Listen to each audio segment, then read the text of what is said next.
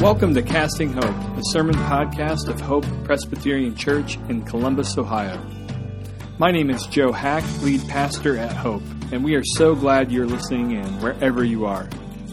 In this moment of social distancing, we hope that our audio and streaming resources meet you where you are at and help you stay connected to God and to His promises. If you don't have a Bible already, um, I would encourage you to grab a Bible and turn with me to the Gospel of Luke. The Gospel of Luke this morning, chapter 9, verse 51. Luke chapter 9, verse 51. So, many of you know we are casting vision as a church, but today is also Palm Sunday, the beginning of Holy Week, and so we will be taking a two week break from casting vision to focus with much of the rest of the global church um, on the, the, the week that includes Jesus' death, his burial, and his resurrection.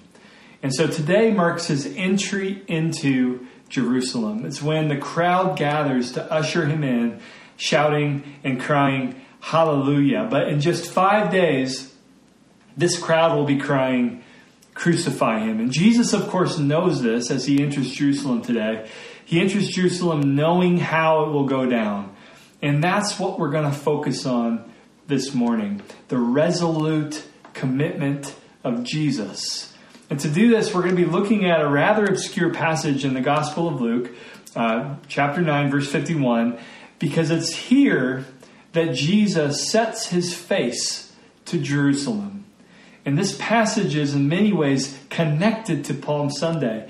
It's basically the prelude to Palm Sunday. Let me just read the text with you. You can follow along. We'll pray and we'll see how God, uh, what God has to say for us this morning. This is again Luke 9, verse 51. When the days drew near for him to be taken up, he set his face to go to Jerusalem. And he sent messengers ahead of him who went and entered a village of the Samaritans to make preparations for him. But the people did not receive him because his face was set toward Jerusalem. And when his disciples James and John saw it, they said, Lord, do you want us to tell fire to come down from heaven and consume them? But he turned and rebuked them, and they went on to another village. Lord, with the words of my mouth and with the meditation of all of our hearts of your word be pleasing and acceptable to you this morning, our rock and our redeemer. And Holy Spirit, we do need your empowering presence now. And it's in Jesus' name we ask this. Amen. Well, as you know, I recently became a dog person literally, I am a dog's person. I am a caretaker of a dog. And this is brand new to me. I didn't grow up with a dog. I never thought I would have a dog. But 2020 played tricks on all of us, didn't it? Uh, it's been an education for me. Totally honest, it's been a total education. And one of the many things I've learned about dog ownership here is uh, that if you are buying a dog from a breeder, some breeders will interview you. They want to know about you. They want to know about your family. They want to know about your home. They want to know if you have children. They want to know what their age is. They want to know even if they're boys or girls. They want to know your schedule. They'll call references if they have to. Why? Because they care about their dogs. And they want to make sure these dogs will be treated well. And they are essentially testing your commitment.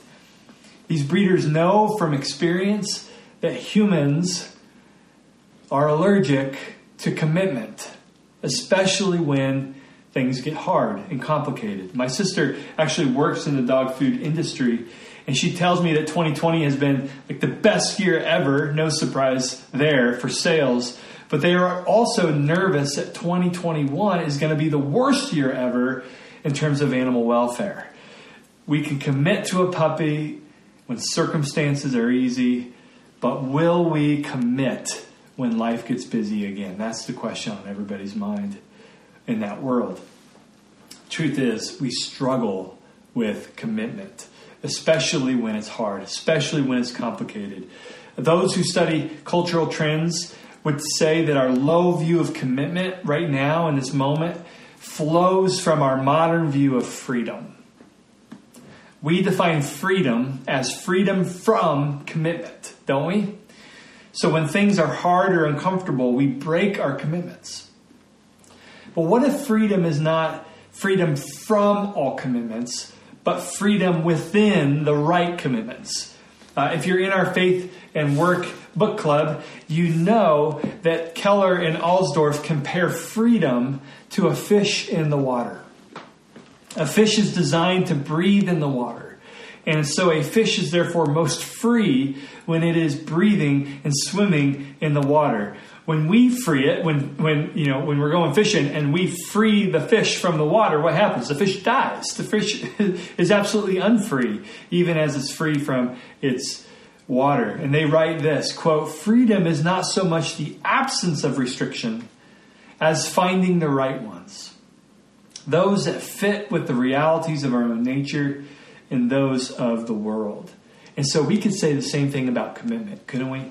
Freedom is not so much the absence of commitment as finding the right ones.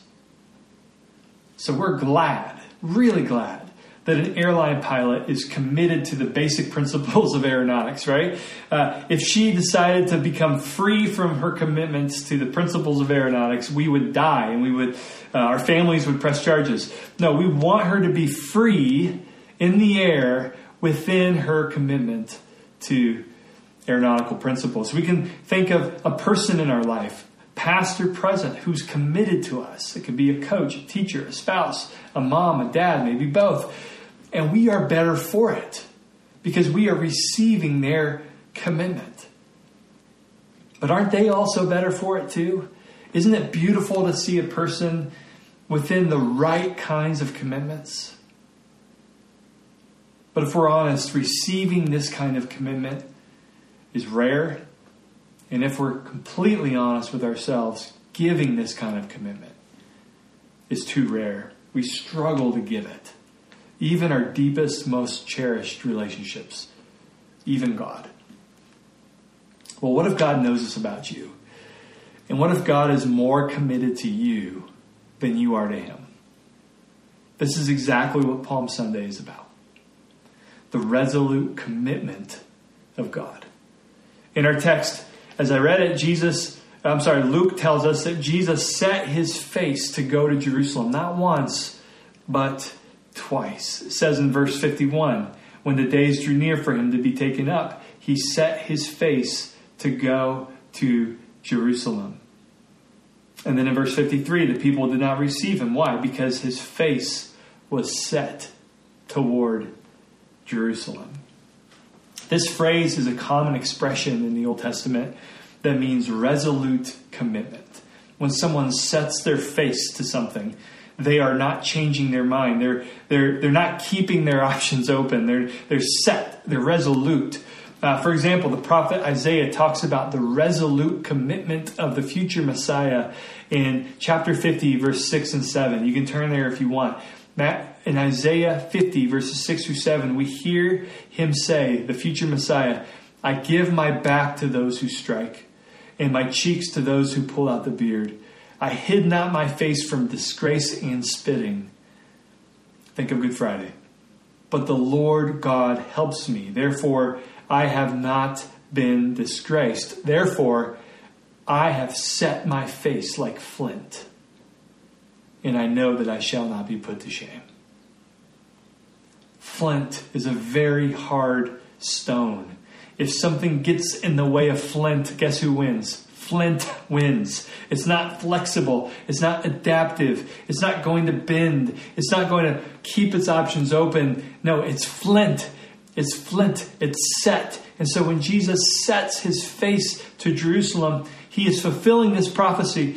And he is basically, with full knowledge, walking into his arrest. He's walking into his trial. He's walking into his execution but he is resolute in doing so. He's not moving, he's not turning back, he is committed. He has set his face to the cross. Think about it. We confess that Jesus is fully God and fully human. And so he is the most free human to ever live, without sin, completely free. But when you look at his life, it is a life of flint rock commitment, even when it crushes his life. Jesus is committed to his people, he is committed to self giving love. His face is set towards Jerusalem, towards the cross, towards our salvation. Luke loves this point, and he wants us to love it too. He knows we're low on commitment. He knows that this is a human condition uh, issue, and he wants us to see the commitment of Jesus. He wants our hearts to burn with the commitment of Jesus. He wants us to love the commitment of Jesus. He thinks it will change our lives. We learned last week that Luke organizes his gospel around meals. If you remember, but these meals, it has to be said, take place on a journey, a journey to Jerusalem. And the journey is referred to shortly before our passage in the Transfiguration. In the Transfiguration, uh, Jesus spoke, well, Moses and Elijah spoke of his departure, of his departure. So this is in verse 31 of chapter 9 which he was about to accomplish at Jerusalem. So we, we hear that there's something that's going down, something like a departure. The actual Greek word there is exodus. There's something like an exodus that's going to happen in Jerusalem. And then in our passage, we see that Jesus sets his face towards his exodus. He sets his face towards not only his exodus, but the greater exodus some kind of salvation moment, some kind of salvation event where judgment will happen, but also salvation. What could that be? What could that be? Could it be the cross? It's the it's the it's the greater exodus. Jesus is setting his face towards that in our passage. And then in chapter 13 of Luke 22, we read Jesus went on his way through the towns and villages teaching and journeying toward Jerusalem. So Luke is telling us that everything in this gospel is sort of moving and funneling towards Jerusalem. And then 11 verses later in chapter 13, Jesus says, Nevertheless, I must go on my way today and tomorrow and the day following, for it cannot be that a prophet should perish away from where? Jerusalem. And then Luke 17, 11, we read that Jesus was quote, on the way to Jerusalem. And then Luke 18, further on, verse 31, he says to the 12 disciples, he says, See, we are going up to Jerusalem. Everything that is written about the Son of Man by the prophets will be accomplished. This journey culminates on Palm Sunday, today. Luke 19 41. It's worth turning. Luke 19 41 it says, And when Jesus drew near and saw the city, Jerusalem, he wept over it. He wept over it. We'll talk about these tears in a moment. But for now, just notice that Palm Sunday is the culmination of years of Jesus setting his face towards this city, toward the cross. Jesus, in other words, will not be shocked. He will not be surprised when the crowds that greet him today turn on him on Friday. Today is called Palm Sunday. It could also be called Resolute Sunday. It could be called Commitment Sunday because it shows the resolute commitment of Jesus to go to the cross. Jesus could have turned around, he could have delayed, he could have put it off. But it is his love that set his face.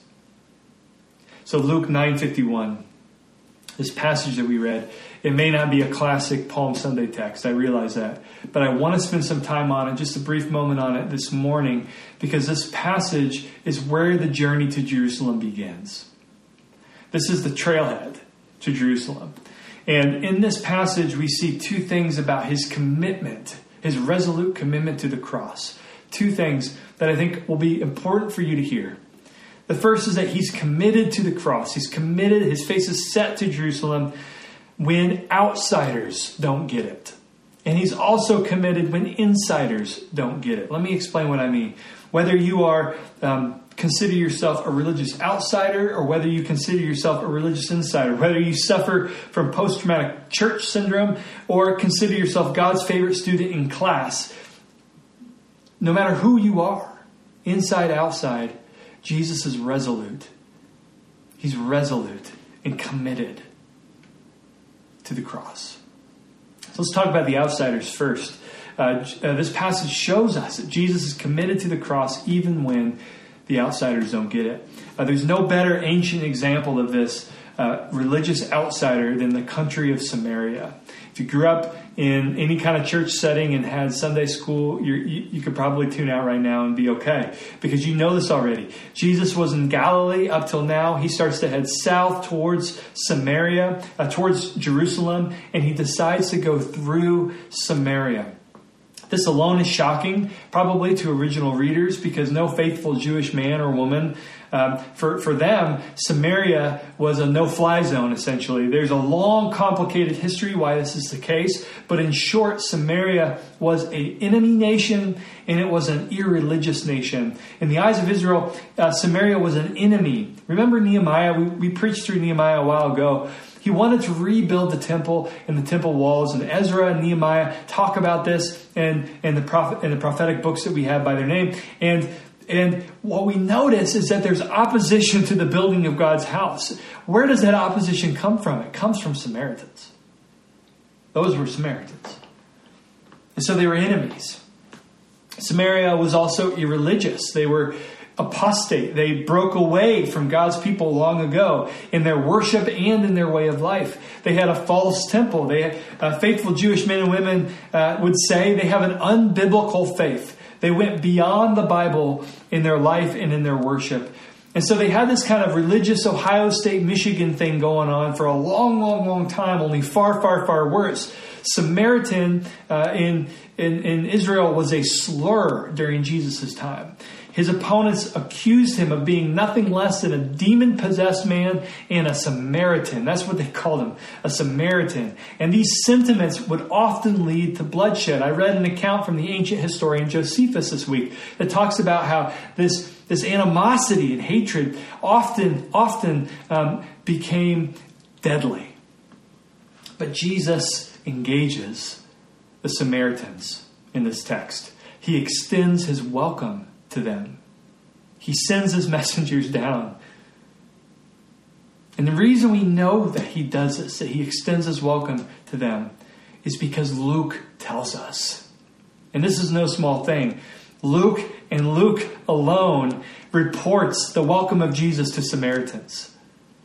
Luke had a special burden to tell the early church that Jesus extends his welcome to the religious outsider. Why? Why do you think? Well, it's because Luke himself was a religious outsider. He was a non Jewish man, he was a Gentile, and he is the only non Jewish author in the New Testament. New Testament scholar Esau McCaulley points out that this is no small thing, and we should think about this for a second. In fact, did you know that the controversy of all controversies in the early church had to do with whether or not Gentiles could be involved in the kingdom of God. Do outsiders like Gentiles have a place in the kingdom? And if they do, are they second class citizens or first class citizens? Are they just as welcome or kind of welcome? Well, McCaulley says this in his book, Reading While Black. Quote, Luke's place in the canon is a testimony to God's value of all ethnic groups.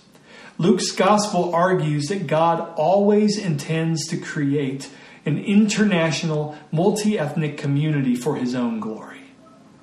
In other words, just the very presence of Luke's gospel and also Acts, which Luke wrote together, it's like a two volume right, uh, book, the Gospel of Luke and the, and the book of Acts. Uh, this is a quarter of our New Testament. This shouts, this alone shouts that Jesus came for the outsider. And Luke wants us to see it, which is why he pays attention to the Samaritans receiving the welcome of Jesus. Even though, in this case, they reject him. Luke tells us that this is not the end of the story for the Samaritans and the people who live there. In chapter 17 of Luke, Samaritan lepers experience and accept the welcome of Jesus.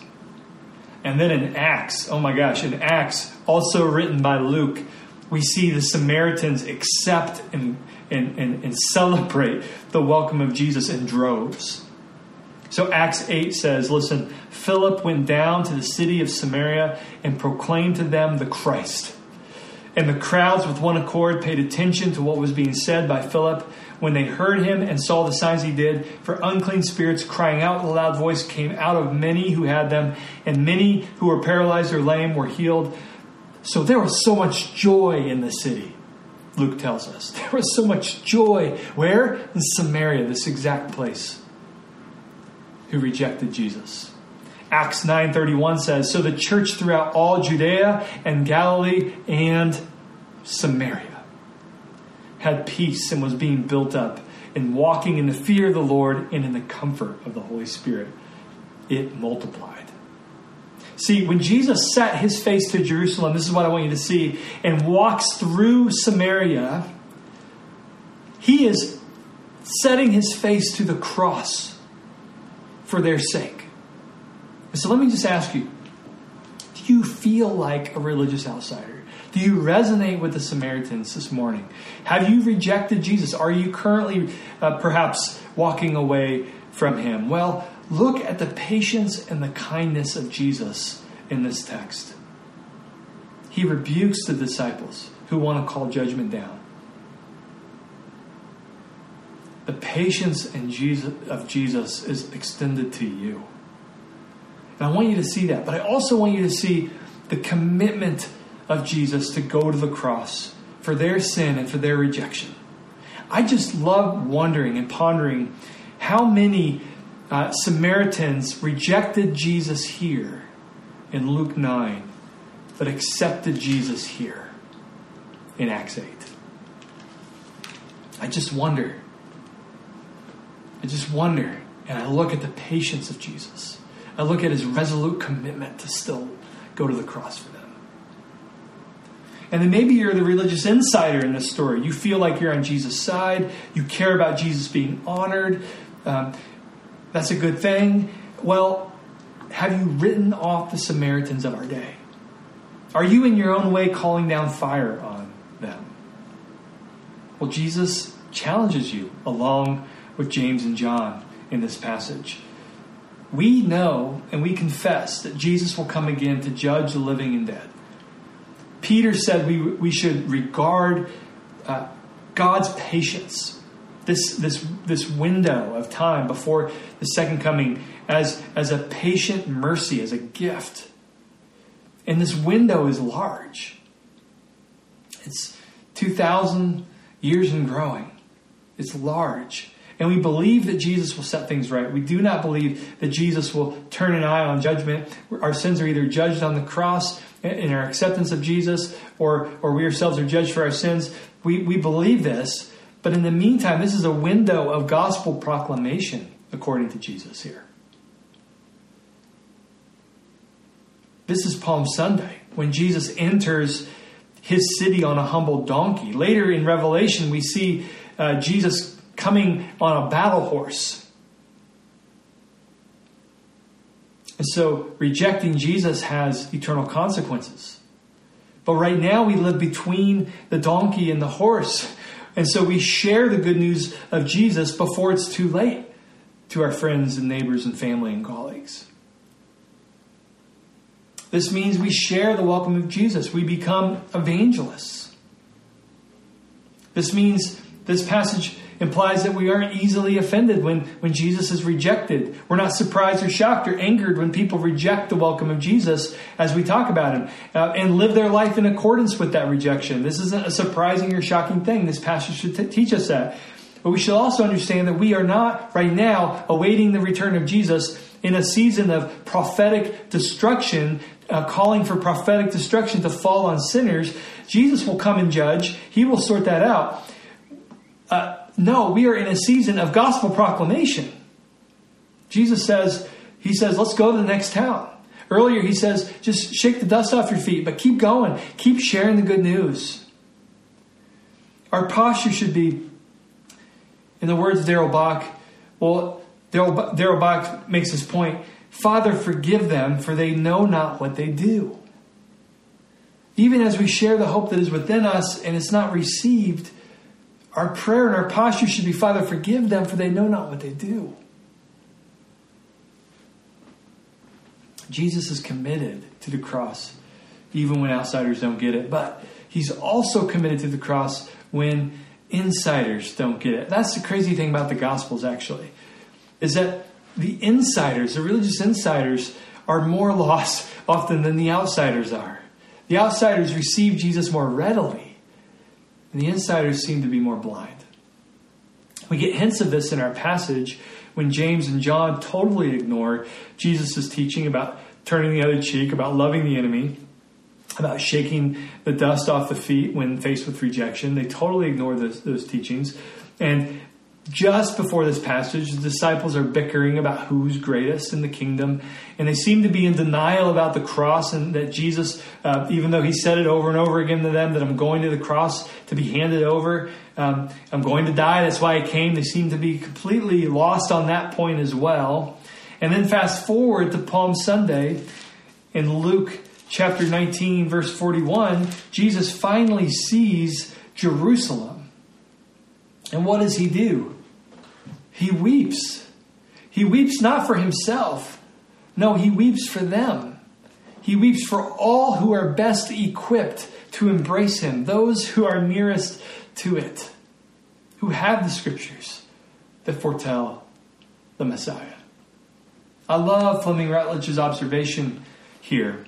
She says, quote, for a thousand years, God had been preparing her, that's Jerusalem, through the prophets to meet her Messiah, her Savior, her Redeemer. Now, as the Messiah at last appears, she is going to arrest him on a trumped up charge, try him in the middle of the night, flog him nearly to death, and execute him. Yet Jesus does not weep for himself, he weeps for the city. He weeps for those who will soon shall crucify him. In other words, he weeps for us. This is when we see the commitment of Jesus in full glory. I think of Peter, the apostle. Peter is just like the history of Israel in person form. But Jesus died for him. Even when Peter, in Jesus' last hours, rejected Jesus. And then Jesus, as uh, uh, in his resurrection, restores Peter on the shores of Galilee. You hear me often say this, but don't let it become a cliche. Jesus is more committed to you than you are committed to him. He's not waiting for your commitment to firm up for, for him to show you his commitment. His com- commitment is already firm, it's already set like flint. I told you earlier about breeders who interview buyers to test their commitment level. Apparently, uh, a sign of a trustworthy breeder is that the, is what's called the no matter what test. And so you're supposed to ask the breeder if they will take the puppy back or the dog back no matter what, for any reason. And good breeders will say yes. Yes, no matter what, I will take the dog back. Their commitment is and always will be stronger than yours. And this is Jesus. Our commitment to Him waxes, it wanes. Our commitment to Him is so circumstantial. It's so set on, on how we're feeling or our experiences. And, and Jesus knows us and He understands us. He has compassion there. Do you see it? He, his commitment, though, is, is set. It's set. It is completely set like flint rock. His journey to the cross outpaces our rejections our rebellions, our resistances, it outpaces it all. Outsiders reject him, his face is set. his own inside people reject him, his face is set. Jerusalem becomes a bustling city or a bustling uh, a place of growth for the early church, and so does Samaria. it's amazing. That's because the commitment of Jesus. That's because his commitment. And so, where are you this morning? Where do you see yourself in this narrative? Whether you're a religious outsider or a religious insider, Palm Sunday says that you are both in need of his cross and that Jesus is more committed to you than you will ever be to him. James and John in our passage want to call fire down from heaven to destroy those who reject Jesus. Jesus knows in this moment that he is set for Jerusalem in order to call fire down upon himself for all who have rejected Jesus and to receive the judgment that our sins deserve. In our place, he took the fire so that you would never get burned. And he's offering that, that forgiveness to you today. Today. And so receive it before it's too late. Receive it in this gracious window. Receive it while Jesus is on the donkey. Do not wait for the horse. Receive it now. Jesus called fire upon himself so that you would never get burned. He says, No. This is the season of gospel proclamation, of good news proclamation. Have you received that this morning? Are you wavering? Maybe you have received that, but you feel like you failed God. You feel like your commitment level is non existent to God or to Jesus. Well, let me just say to you again Jesus set his face to Jerusalem for you. His face is flint, it's not moving. And your redemption, and your salvation, and your resurrection, and your hope is what he is looking to beyond the cross. Lord, we do pray that we would rest in this resolute commitment of Jesus. On this Palm Sunday, as he receives the cries, he knows that we're among that crowd. Who will cry out, Crucify him? It's our sin that placed him there. But his face is set. His work is done. And we now receive it. And we rest in it. Thank you for your commitment, Jesus, to us. That it is set. That it is flint. And when ours waxes and wanes, yours never changes. We love you for that. And it's in your name we pray. Amen. Thanks for tuning in. For more information about our church and for more resources like this, visit our website at hopechurchcolumbus.org.